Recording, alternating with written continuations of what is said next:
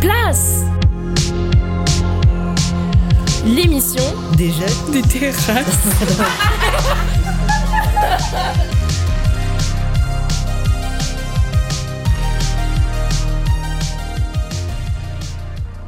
Salut tout le monde, bienvenue dans Prends ta place, une émission réalisée par un groupe de 8 jeunes de l'établissement médico-social Les Terrasses situé dans le quartier Pontreau-Colline-Saint-André à Niort. Je m'appelle Maëva.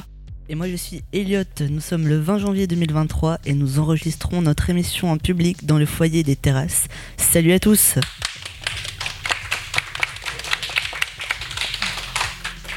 Et nous sommes aussi avec nos camarades journalistes Aiden et Elsa. Salut. Dans cette émission, nous allons parler de ce qui nous rassemble à Niort, à la fois des événements qui mobilisent, des personnes qui défendent des causes ou encore des lieux où l'on se regroupe. Alors les amis, qu'est-ce qu'on a au programme? Quoi de mieux que la musique et les livres pour rassembler Maëva On commencera par questionner le pouvoir de la culture en parlant et en chantant avec des professionnels et des habitants. Ce qui nous rassemble, ce sont aussi des causes à défendre. On parlera d'égalité entre les sexes et les genres. Nous vous emmènerons en reportage à la manif Nous Toutes, place de la Brèche, avant de découvrir le portrait d'Héloïse, femme transgenre engagée dans l'association ADEOS. D'autres causes intéressent nos reporters. La protection animale en fait partie. Marie Barbassé vous présentera son arche pour animaux sauvages. Et enfin Aiden. Si je te dis un lieu qui rassemble les Niortais, Maëva, tout de suite tu vas me répondre? Le marché bien sûr. Eh oui, c'est ça. Nous avons laissé traîner nos micros autour des halles de Niort un samedi de marché avant de parler des fêtes et de cohésion sociale avec les habitants juste avant Noël. Beau programme, c'est parti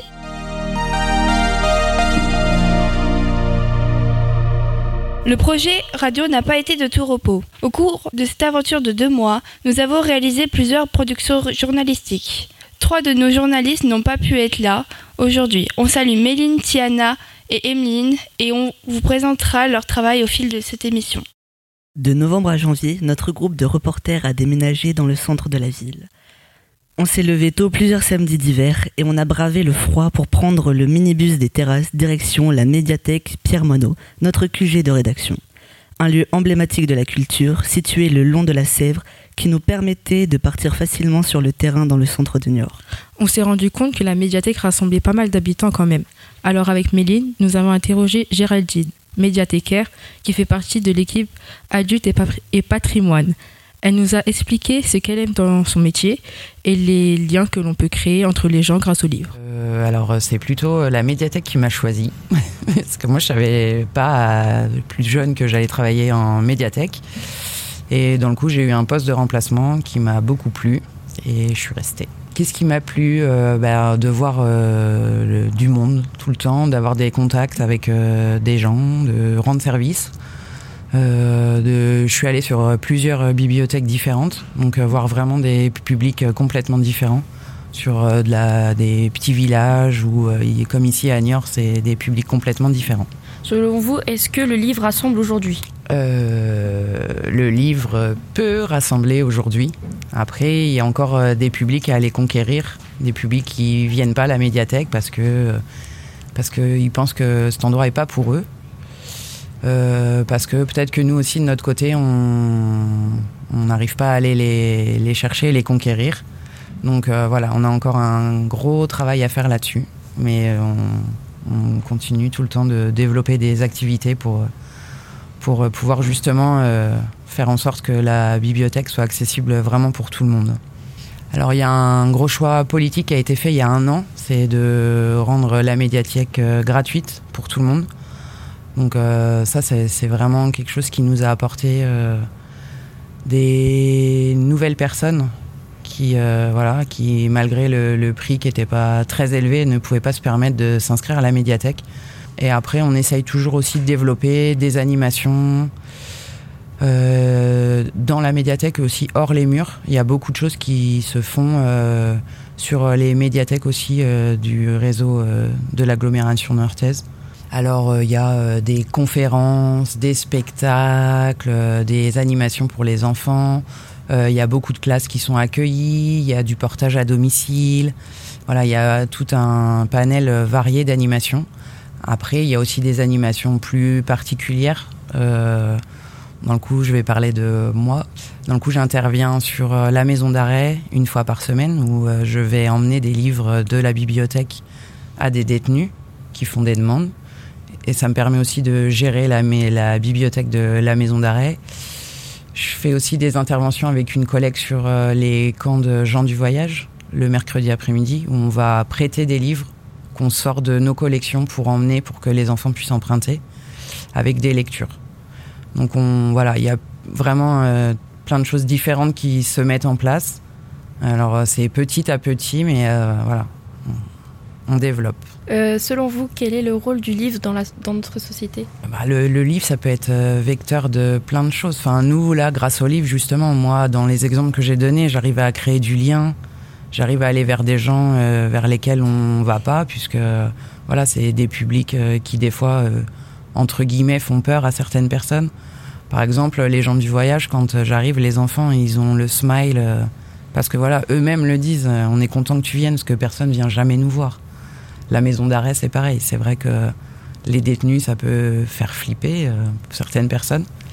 Et là, moi, justement, grâce au livre, j'arrive à créer et à tisser des liens avec des gens certainement vers qui je serais pas allée euh, sans, mon métier. Quoi. On a entendu Géraldine parler de nombreux événements organisés par la médiathèque. Eh bien, lorsqu'on y était, on est tombé en pleine foire aux livres. Un événement qui rassemble les amoureux de lecture. Aiden et Emeline ont attendu en pleine embuscade que les lecteurs sortent les bras pleins de bouquins pour leur tendre le micro. Quel livre avez-vous acheté? Euh, J'ai acheté 15 romans et euh, une BD. Oh ben, un petit peu tout, des romans policiers, des documentaires. Euh. Donc c'est Jason Godwin et c'est Chemin de traverse, lentement à pied, de la Baltique au Bosphère.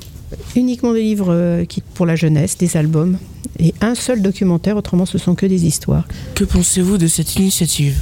Ben, c'est intéressant, les livres là à 1 euro. Et j'adore lire, je lis beaucoup, beaucoup. Donc euh, je me suis trouvé 5 livres pour 5 euros. c'est une très bonne initiative, ça permet euh, que les livres ne soient pas fixes en fait et qu'il y ait un renouvellement euh, constant à la médiathèque. Ah bah c'est très intéressant en fait, toutes les bibliothèques ont deux livres qui ne qui bougent pas trop dedans et donc c'est très intéressant quand c'est des livres qui, qui sont offerts aux au public comme ça, on peut l'acheter, on, aide la médiathèque. Et il y en a des livres qui sont usés mais très intéressants. J'aime bien les livres usés en fait. Ben, c'est très bien, c'est parce que surtout il y a des gens qui n'arrivent pas à, prendre des livres, donc là ben, ça pousse à, aller regarder ce qu'il y a et puis de lire. Quel genre de livre aimez-vous lire? Un peu de tout, des livres euh, qui parlent euh, des, femmes, euh, des documentaires, des romans policiers, ça dépend de mon état d'âme. Hmm, livres de voyage, beaucoup, des essais et après de livres de photographie. Je lis beaucoup de romans ou BD graphiques, des essais et des choses un peu dramaturgiques documentaires. Et puis j'adore lire euh, des, des albums pour mes petits-enfants. Quel sentiment vous procure la lecture d'un livre? Ça me fait voyager beaucoup dans ma tête. Ça me fait euh, rencontrer des endroits que je ne connais pas. Ça me fait voir des images que je n'ai jamais vues. moi, je suis curieuse. Donc, euh, ben, ça me permet de m'évader. Donc, c'est un sentiment de détente. Bah, du plaisir, autrement, je ne le ferais pas. Pensez-vous que les livres et la lecture rassemblent les gens?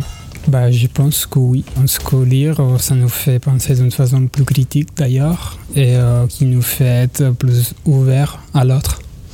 Euh, tout à fait. Enfin, pour moi, ça me permet d'avoir un moment très privilégié avec mes petits-enfants. Et lorsque j'étais enseignante avant, ben, c'était toujours un moment très agréable avec les enfants de raconter des histoires. Les lecteurs de la médiathèque nous ont partagé leur goût littéraire. Et vous, autour du plateau, quel livre vous a marqué récemment? Alors moi j'ai beaucoup aimé euh, Retour à Birkenau de Ginette Kolinka parce que il parle des horreurs des camps et euh, de concentration d'Auschwitz et euh, Birkenau et ça m'a vraiment touchée et voilà. Bah moi c'est plutôt team manga. J'aime bien l'attaque des titans. En gros ça parle du protagoniste qui vit enfermé dans des murs et autour euh, bah, il y a des titans qui sont euh, bah, des grosses personnes qui mangent les humains et donc euh, c'est une très belle évolution du personnage principal qui au début est très victime entre guillemets il connaît rien à la vie et à la fin c'est plutôt bah, lui en fait qui devient l'antagoniste de l'histoire et c'est assez bien développé, assez bien euh, mis en scène par euh, le, le mangaka. Je vous conseille vraiment. Euh, merci pour vos conseils lecture. Moi, je suis plutôt musique que bouquin. Donc, j'aimerais bien savoir euh, ce que vous écoutez. Si euh, je vous demande votre artiste préféré, vous me dites. Moi, personnellement, Nino et Niska, quand j'étais plus, plus petit et que j'ai découvert le rap, c'est ce que j'écoutais principalement et souvent. Et euh, pourquoi pas Joule? Parce que c'est l'artiste le plus écouté en France, je crois. J'ai jamais aimé écouter du Joule. Désolé pour les fans de Joule, mais j'aime pas son style. Il y a rien que j'aime dans ses clips. Alors personnellement, j'ai des goûts très variés, mais surtout des musiques tristes comme In the Stars euh, de Betson Boone, parce que euh, voilà, ça me fait, ça me transporte les musiques tristes et voilà. Alors moi vraiment c'est le grand écart. hein. À la fois j'aime bien la musique pop et calme comme Billie Eilish, puis à côté de la techno assez hardcore. on peut passer un peu par toutes les émotions quand on écoute ma playlist. Euh, bah, moi, c'est The Weeknd parce que euh, j'aime bien ses musiques, j'aime bien ses clips et euh, ses paroles. Du coup, voilà. Et euh, d'ailleurs, avec Mille, nous avons questionné les habitants de Niort pour connaître leurs goûts musicaux et on a même réussi à les faire chanter. Oh Nana, where's? Oh Nana, where's Nan? Where's? Moi c'est Rihanna, parce que j'aime bien le rythme et j'aime bien la R&B soul. Ça m'empêche de ne pas m'ennuyer surtout. euh, voilà. Bonjour, je m'appelle Chloé. Ok, Chloé, votre chanson préférée, s'il vous plaît Ma chanson préférée, c'est la dernière d'Angèle euh, avec Orelsan. Si c'était facile, ça saurait. Tu vas tomber, faudra te relever. Angèle, c'est une artiste que j'aime bien. Et, euh, et, je m'y attendais pas qu'elle euh, qu'elle fasse en fait un duo avec euh, Orelsan. Et je trouve que le duo fonctionne euh, très bien. Et puis euh, c'est une chanson vraiment euh, good vibes qui donne envie de danser. Évidemment, évidemment. Tout le monde veut sa place au sommet sans vouloir attendre. On pense que évidemment, évidemment, Tu vas tomber, faudra te on relever. perd, on revit, on se lève, on reprend. On pense que évidemment, Si c'était facile, ça saurait. évidemment, Euh, bonjour, comment vous appelez Pascal. Enchanté Pascal. Votre chanson préférée Ah, Alléluia de Jeff Buckley. D'accord.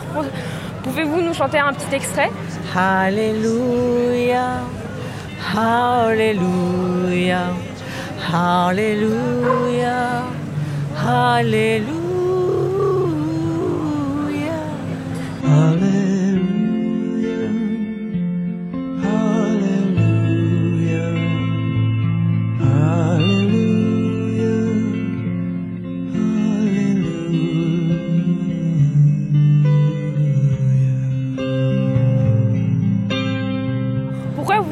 Cette chanson Ben parce que je la trouve belle. Vous avez déjà été à des concerts, festivals euh, Euh, des concerts. Le dernier que vous avez fait Euh, C'était Magic System avec mes deux garçons. Et euh, c'était bien euh, Ah ouais, trop génial.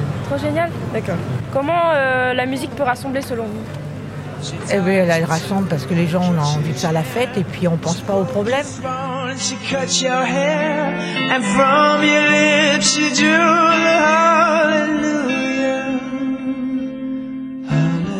Euh, Baptiste, Enchanté Baptiste. Euh, votre chanson préférée Euh, ma chanson préférée, moi j'aime beaucoup euh, Bohemian Rhapsody des euh, Queen. Is this the real life? Is this just fantasy? Caught in a landslide, no escape from reality. Pourquoi écoutez-vous cette chanson Euh, je sais pas, moi j'écoutais quand j'étais petit et du coup j'écoute toujours de temps en temps euh, quand ça revient quoi. Enfin c'est euh, un peu Madeleine de Proust.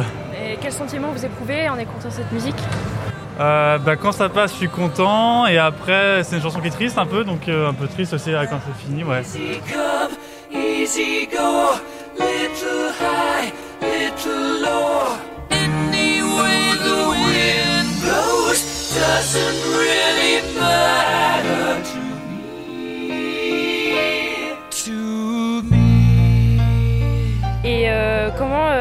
musique peut rassembler selon vous Euh, bah, en concert déjà, ça- quand il y a des gros concerts, ça rassemble pas mal. Et puis, euh, bah, tu, quand tu partages des trucs euh, que, que plein de gens aiment en même temps, euh, c'est vachement bien. Il y a plein de gens différents qui, qui vont voir la- les mêmes choses. euh, on oublie toutes nos différences et tout ça. C'est super cool quoi. thrown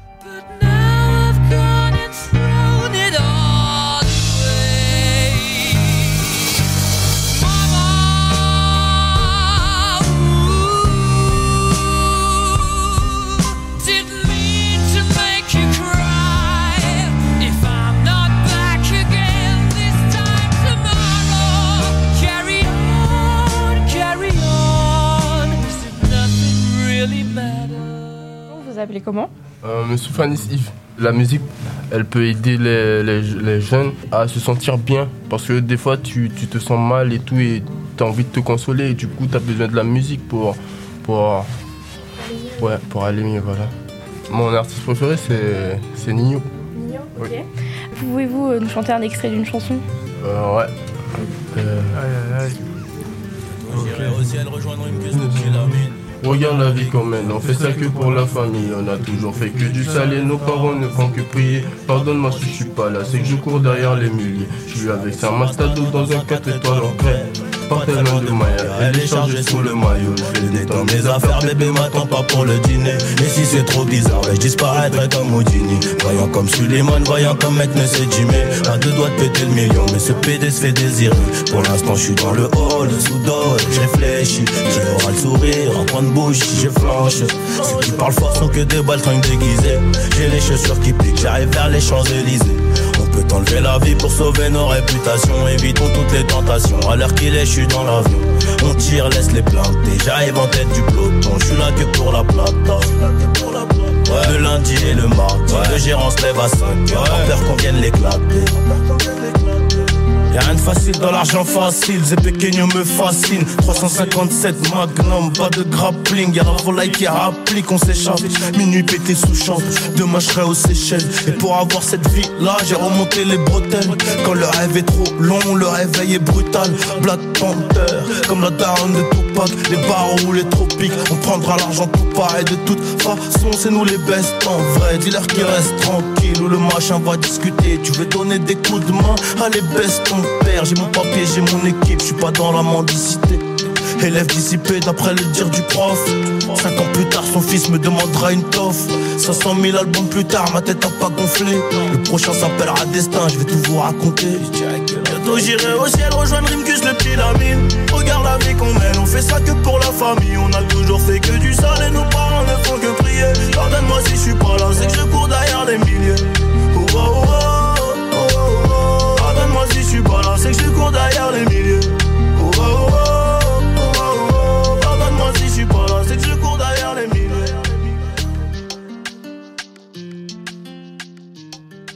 On est de retour sur le plateau de Prends ta place, l'émission des jeunes des terrasses. Ici à Niort, on se rassemble autour des combats et des causes à défendre. L'une d'elles nous tient particulièrement à cœur, c'est la lutte pour l'égalité des hommes et des femmes. Et il y a encore beaucoup de boulot pour y arriver, Maëva.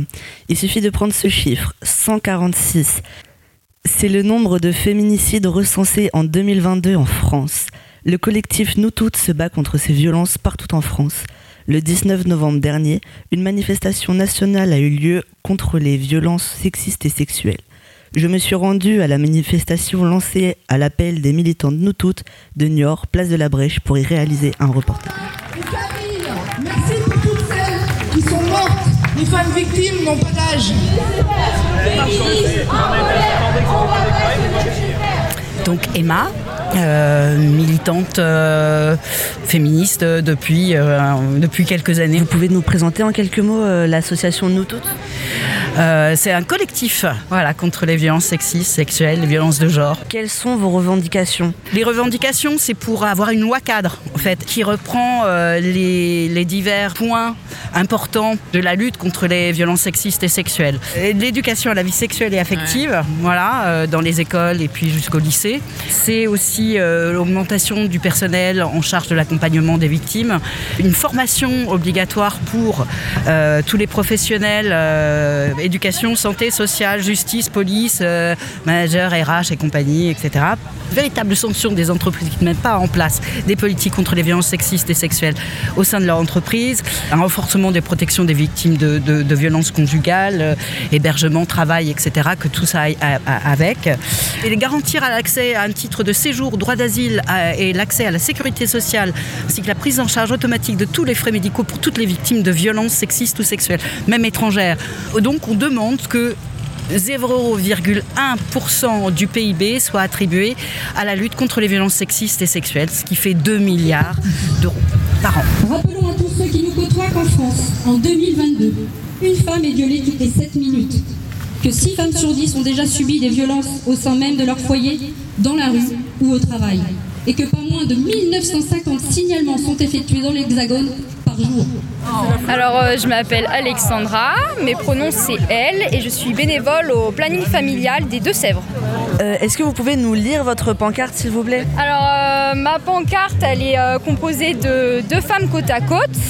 Elles tiennent dans leurs mains une euh, pancarte avec euh, le numéro euh, 3919, qui est le numéro d'appel euh, gratuit pour euh, les femmes qui sont, euh, qui sont victimes de violences à la fois sexuelles, sexistes. Donc elles peuvent l'appeler à tout moment. Victime, on te croit, agresseur, on te voit. Victime, on te croit, agresseur, on te voit. Je m'appelle Marie et j'habite à côté de Mel.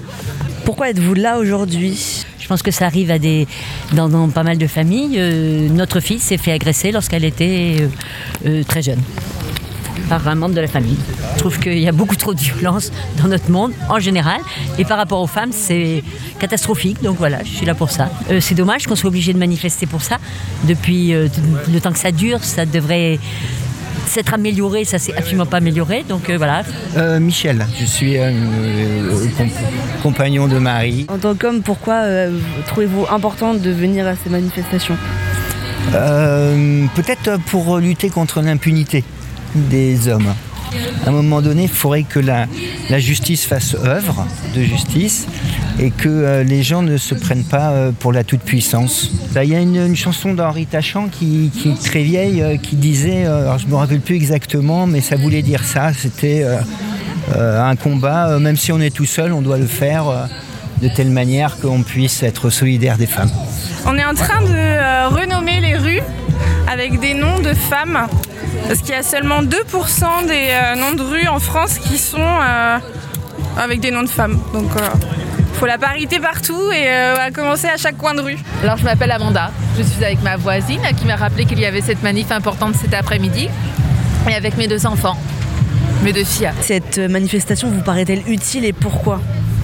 Malheureusement, elle me paraît utile. Et je dis bien malheureusement parce qu'on, enfin, c'est n'importe quoi de dire que euh, faut protéger les femmes, qu'on n'a pas le droit de les tuer, de, euh, enfin, on n'a pas le droit de les violenter. C'est, c'est n'importe quoi qu'on ait besoin de descendre dans la rue pour rappeler ça. J'ai aussi envie qu'elles le vivent parce que quand on est adulte, on commence à avoir des opinions, on commence à avoir une parole qui peut s'entendre et euh, j'ai envie qu'elles sachent en tant qu'enfants que les filles, elles ont le droit de dire des choses et qu'elles ont le droit d'être entendues. Voilà, je leur dis que leur parole, elle est aussi importante que la parole d'un garçon. Et je leur rappelle que dire non, ça veut pas dire oui, que non, c'est non. Et que cette parole, normalement, elle doit suffire pour se faire entendre et comprendre. C'est la fin de l'omerta, la fin des violences qui tuent et la fin de l'impunité qui protège tant les coupables. Nous ne venons pas de nous lever, nous sommes nés debout. Alors ensemble, crions notre détermination et notre sororité. Les militantes de Nous Toutes défendent une société égalitaire entre toutes et tous. Elles luttent aussi contre les violences faites aux personnes transgenres. Comme Tiana et moi, nous sommes directement concernés. On a eu envie de contacter l'association ADEOS qui soutient la communauté LGBTQ+, et aide beaucoup de personnes transgenres dans leur parcours. On a pu échanger avec Héloïse, une femme transgenre de Niort, engagée dans l'association. Elle a écrit un livre, Over the Rainbow, pour raconter son parcours de transition. Alors euh, oui, ce livre, euh, je l'ai écrit euh, tout d'abord pour ma famille et pour moi-même.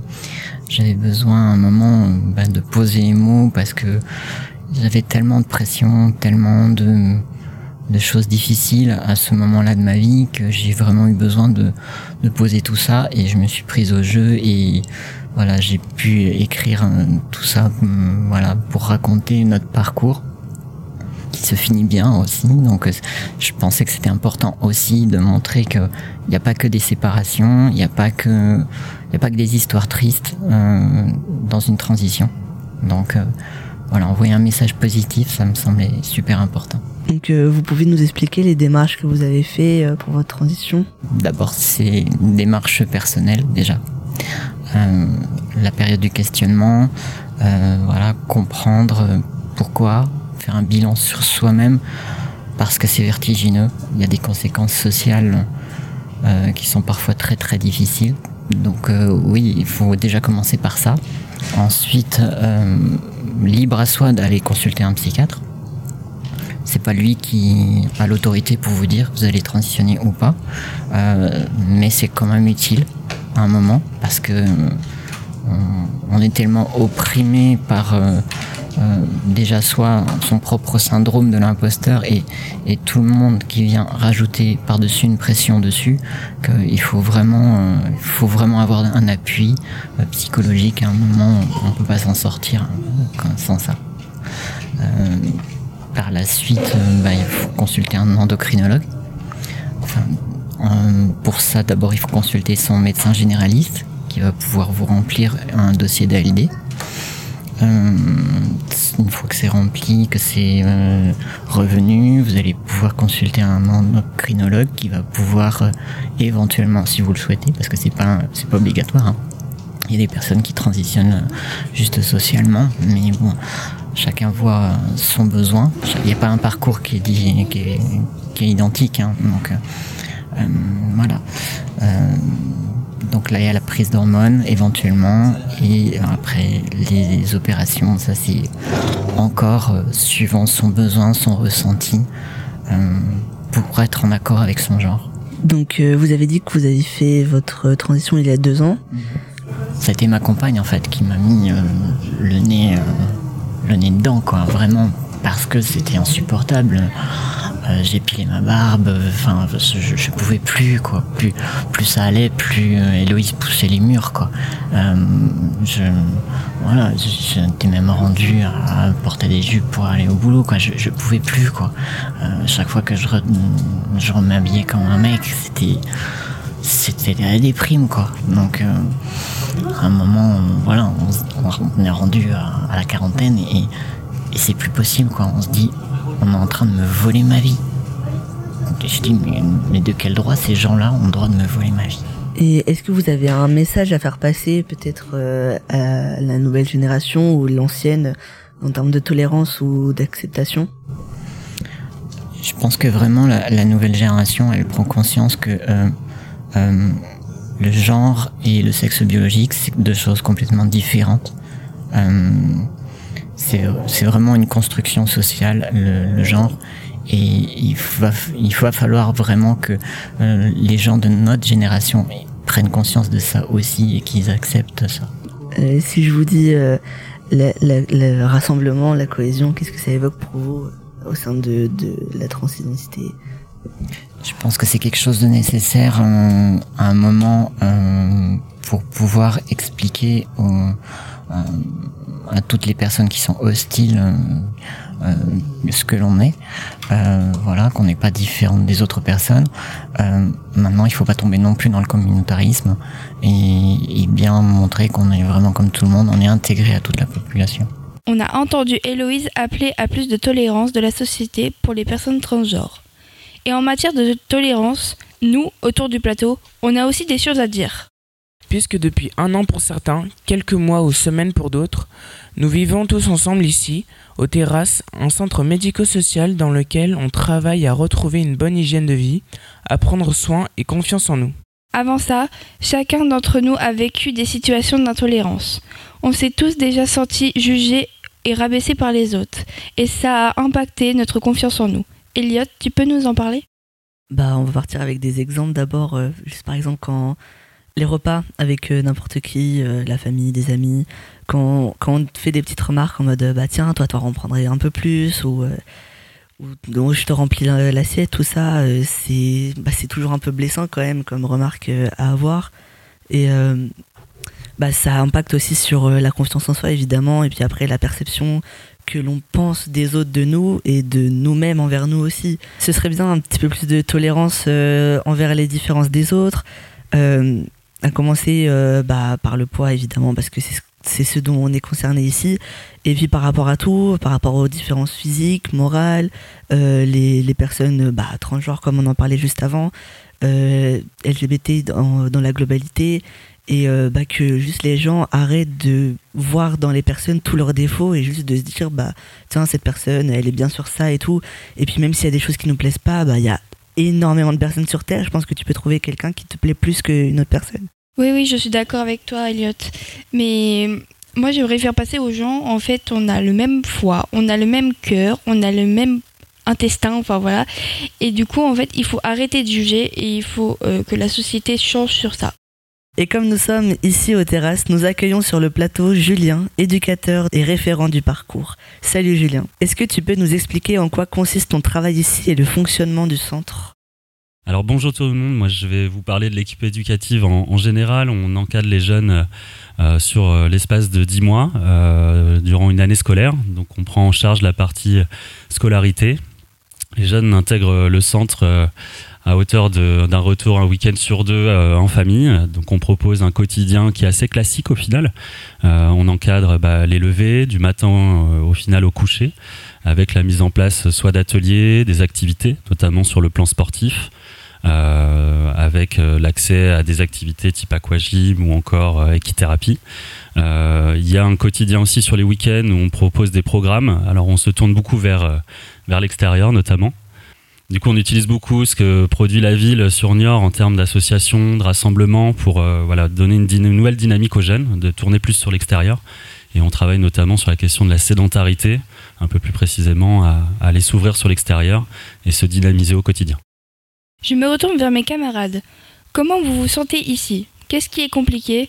Et ça vous apporte quoi d'être ici? Bah, ce qui est positif, bah, c'est euh, bah, la perte du poids, vu qu'on perd du poids ici. Ben, euh, ben, comment expliquer? Bah, Vu qu'on est avec des gens qui sont comme nous, du coup, c'est plus simple d'aller vers les gens que quand on est, euh, par exemple, euh, au collège euh, chez nous. Du coup, je pense que bah, c'est mieux ici, sur ce point-là. Alors, ce qui est négatif ici, il y en a beaucoup, hein, on, on va pas se le cacher. hein. Déjà, c'est la nourriture, franchement, il pourrait vraiment, vraiment s'améliorer. Euh, bah, je me sens pas vraiment, vraiment écoutée par tout le monde parce que des fois, il y en a qui, clairement, euh, ils n'en ont rien à faire. Et hum, bah, après, euh, ça manque aussi beaucoup d'organisation. Voilà, voilà. Et euh, ce qui est positif, du coup, c'est la perte de poids du coup qu'on qu'on a euh, tous les jours ici.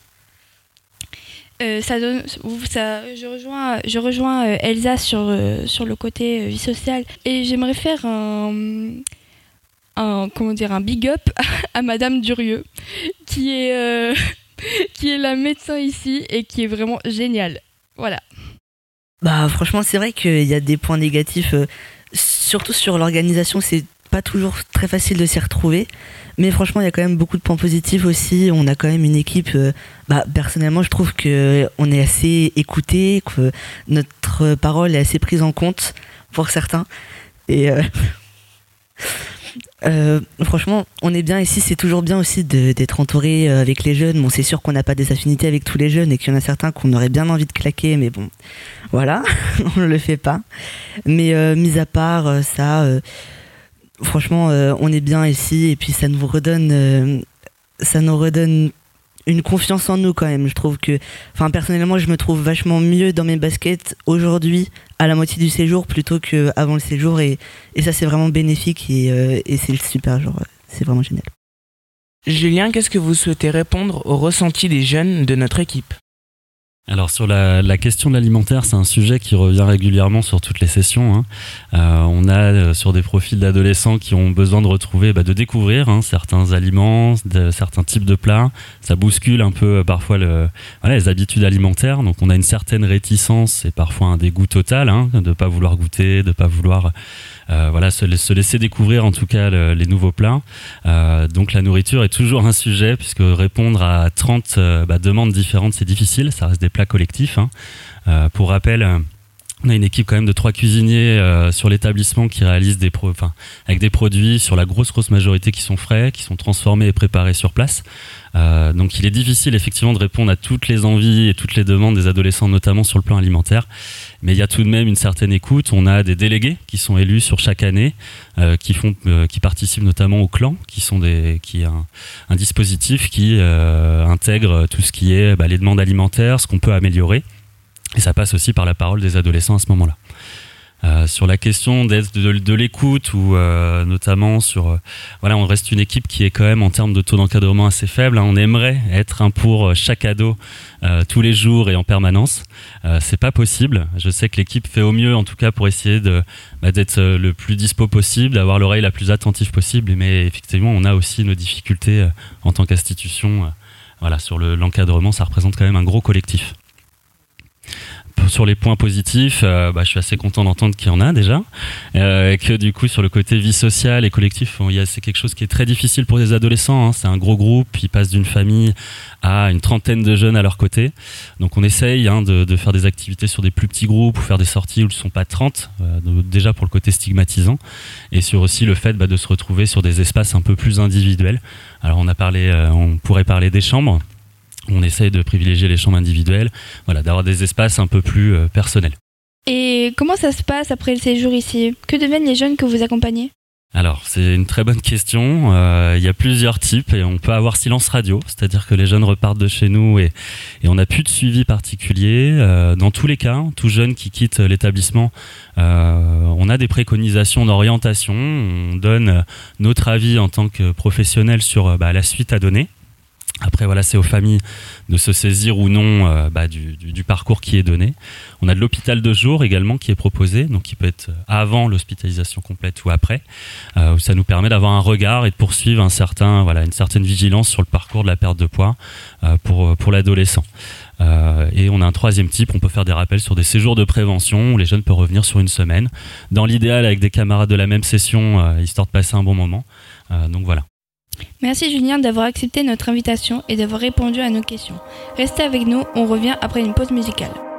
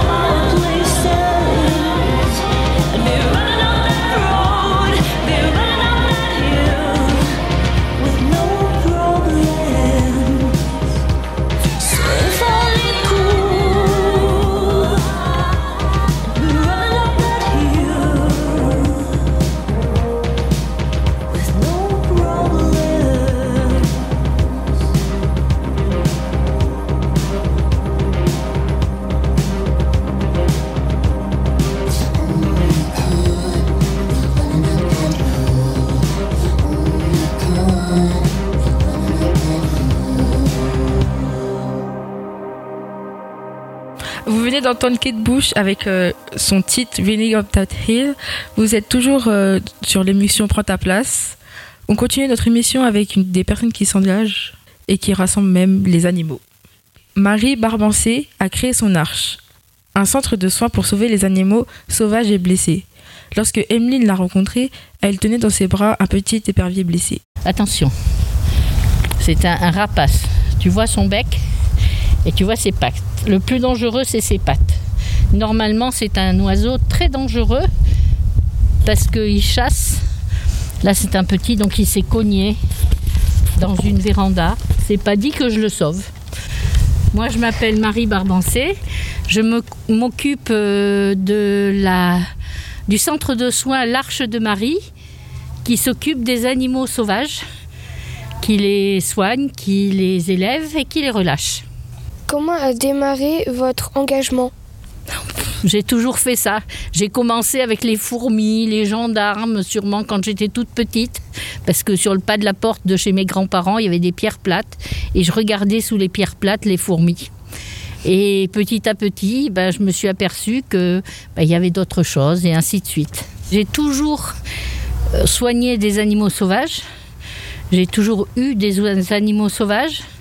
Et depuis que j'ai à peu près 4 ans, et aujourd'hui, j'en ai 68. Il faut être dans la loi pour s'occuper de la faune sauvage.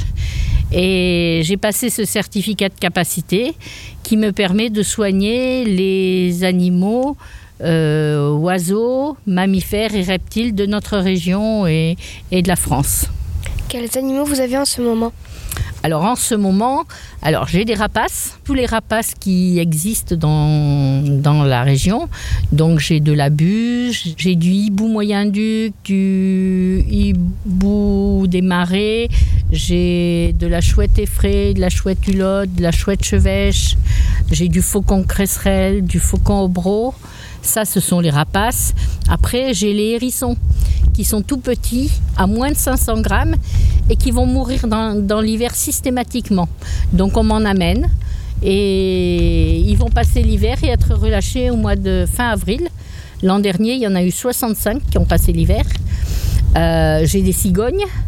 Euh, Qu'est-ce que j'ai? Goéland, mouette. euh, parce que c'est pas la période des petits mammifères. Comment trouvez-vous les animaux blessés Alors moi, je trouve rien.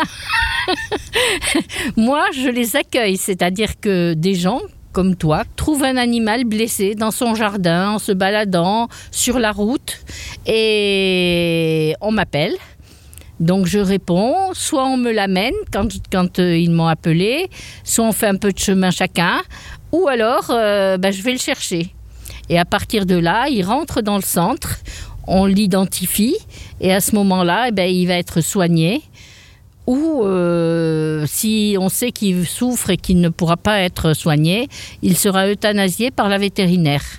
Au centre, tous les matins, on regarde qui est vivant et qui est mort. La mort, elle fait partie de la vie chez nous.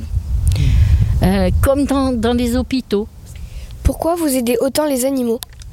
Je vais pas te dire parce que je les aime, parce que aimer les animaux, ça veut dire aussi les aimer dans l'assiette, les aimer au bout du fusil, les aimer euh, avec un, appareil photo. Moi, je les aime libres.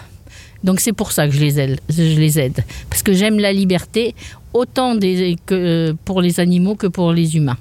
L'Arche de Marie est le seul centre de la faune sauvage des Deux-Sèvres. Il est situé à Échiré. Si vous trouvez un animal blessé sur le département, n'hésitez pas à appeler Marie au 06 67 41 83 58. On passe maintenant au lieu qui rassemble les Niortais avec toi, Hayden. Si vous visitez Niort et qu'en plus c'est un samedi, impossible de passer à côté de ce monument emblématique de la ville. Les halles et le marché de produits locaux, ce bâtiment de type Baltard est un vrai lieu de rassemblement des Niortais, et ce depuis 1865. Emeline et moi, nous avons arpenté les allées et les stands avec nos micros pour comprendre l'importance de ce rendez-vous pour les habitants. En tant que commerçant, qu'est-ce que vous appréciez dans le marché de Niort? La con- convivialité, euh, beaucoup de passages. Oh, dans le marché de Niort, c'est l'ambiance. hein. C'est l'ambiance. euh, voilà, euh, il y a une certaine ambiance entre les commerçants. Surtout quand je suis de l'autre côté. Les gens sont sympas. les- voilà, les clients, ils achètent. Voilà, les gens ont un bon pouvoir d'achat quand même. Les gens, les gens achètent. Euh, ah, le, mo- le monde, il y, a plein, il y a plein de gens, on, on fait des échanges, euh, ouais. Qu'est-ce que vous appréciez dans ce lieu Ah, ben, c'est très agréable, c'est un beau marché. C'est un très beau marché. Ben, un des plus beaux marchés de la région, parce qu'il a déjà été élu deux fois. L'ancienne TDA, le- la sympathie des, des commerçants, euh, franchement, euh, on y est reconnu, donc c'est sympa. quoi. ouais. Et on vient même souvent euh, le dimanche matin. Demain, demain matin, on va revenir, parce qu'on est, on a deux, trois trucs à acheter. On viendra demain matin. ouais. Ben, je trouve que le marché est très agréable. C'est un lieu très vivant. Euh, on y trouve aussi d'excellents produits, des produits de producteurs locaux. Et je trouve que c'est intéressant d'acheter des bons produits cultivés dans la région.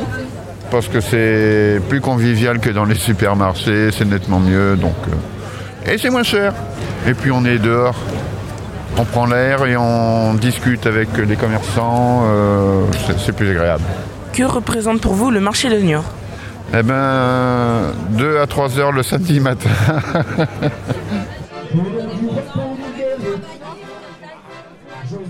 Même s'il y avait beaucoup de monde au marché, on a senti que la hausse des prix devenait une préoccupation pour les commerçants comme pour les clients.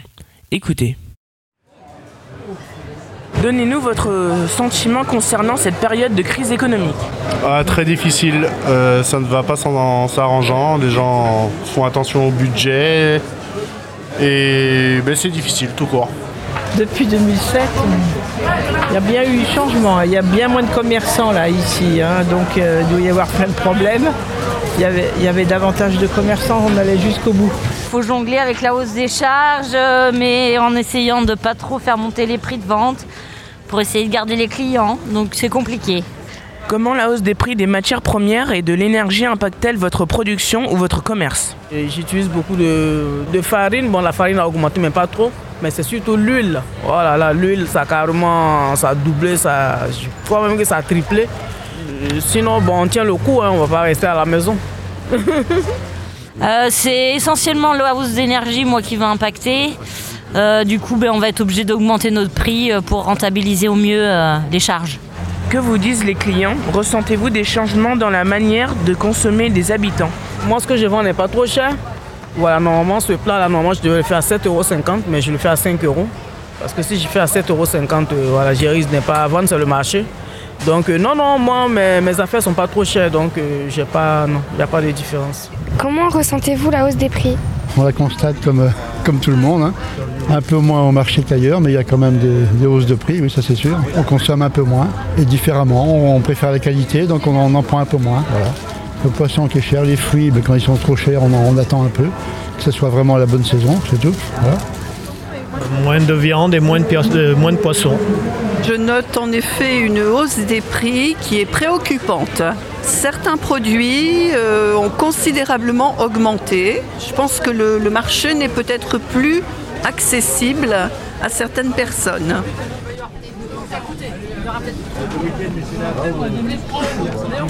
Merci Hayden.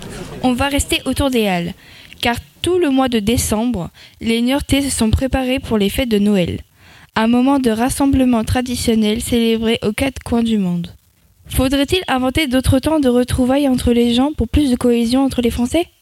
On a demandé aux Niortais leur avis sur cette question. Que représente la fête de Noël pour vous Euh, une fête en famille Euh, bah, écoutez, la joie, le partage, euh, la famille. Bien manger, euh, passer une bonne soirée et puis euh, offrir et, et voilà, le partage. Euh, en l'occurrence, j'ai un petit garçon de 10 ans, donc euh, là, c'est plutôt voilà, le plaisir de lui faire plaisir et puis de se retrouver en famille. Euh, un petit moment convivial, chaleureux, euh, partagé en famille, euh, les enfants, euh, voilà, que du positif et de la joie D'accord. et de la chaleur humaine. Euh, quelles sont les autres fêtes ou événements qui rassemblent les gens selon vous Ah ben les jeux Niortais par exemple, euh, après il y a des petits concerts, euh, etc., des animations sur Niort, euh, voilà, je pense qu'on pourra en faire plus pour rassembler justement la population nord-est, pour les inviter à, à sortir de chez eux, à ne pas rester devant des écrans, euh, sur leur portable, sur les consoles de jeux et plus euh, euh, être à la rencontre de l'autre. Si vous deviez créer un- une fête ou un événement, ce serait quoi Eh ben, à Niort, par exemple, moi, je ferais un carnaval. Il y en a euh, dans un quartier un peu plus loin, mais pas ici, euh, à Niort, dans le centre. Ça, je, je crois que j'organiserais ça un carnaval euh, pendant le- le- les fêtes de février. Enfin, voilà, des, des choses comme ça. Ce serait le gigaboom. Bah, une fête de l'amitié, ce serait sympa. N'importe quoi qui nous permettrait de nous réunir et de faire la fête. Voilà. Euh, pour faire simple, on se tiendrait tous par la main et on serait tous heureux toute l'année. Ce serait un événement qui pourrait rassembler euh, les jeunes générations avec euh, les, euh, les- les personnes les plus âgées. Je trouve que le partage de générations, ça se fait pas assez et je trouve que ça pourrait être euh, bénéfique pour le- les uns et les autres. Un barbecue en plein air avec plein de gens euh, sur ouais, en pleine nature, sur un grand terrain où on s'amuserait tous, on écouterait de la musique, on ferait de la musique, on mangerait, euh, on se ferait des câlins.